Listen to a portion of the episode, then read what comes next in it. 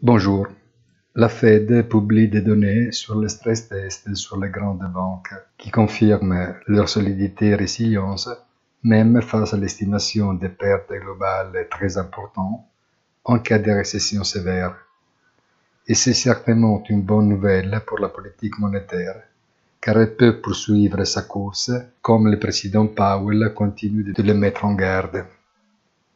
En Europe, en revanche, il y a encore politique et des critiques à l'égard des récentes déclarations de Lagarde, très déterminée à maîtriser une inflation particulièrement tenace. Une très bonne fin de la semaine et rendez-vous sur notre site isidrignofinance.it avec un autre commentaire hebdomadaire, il punto della settimana.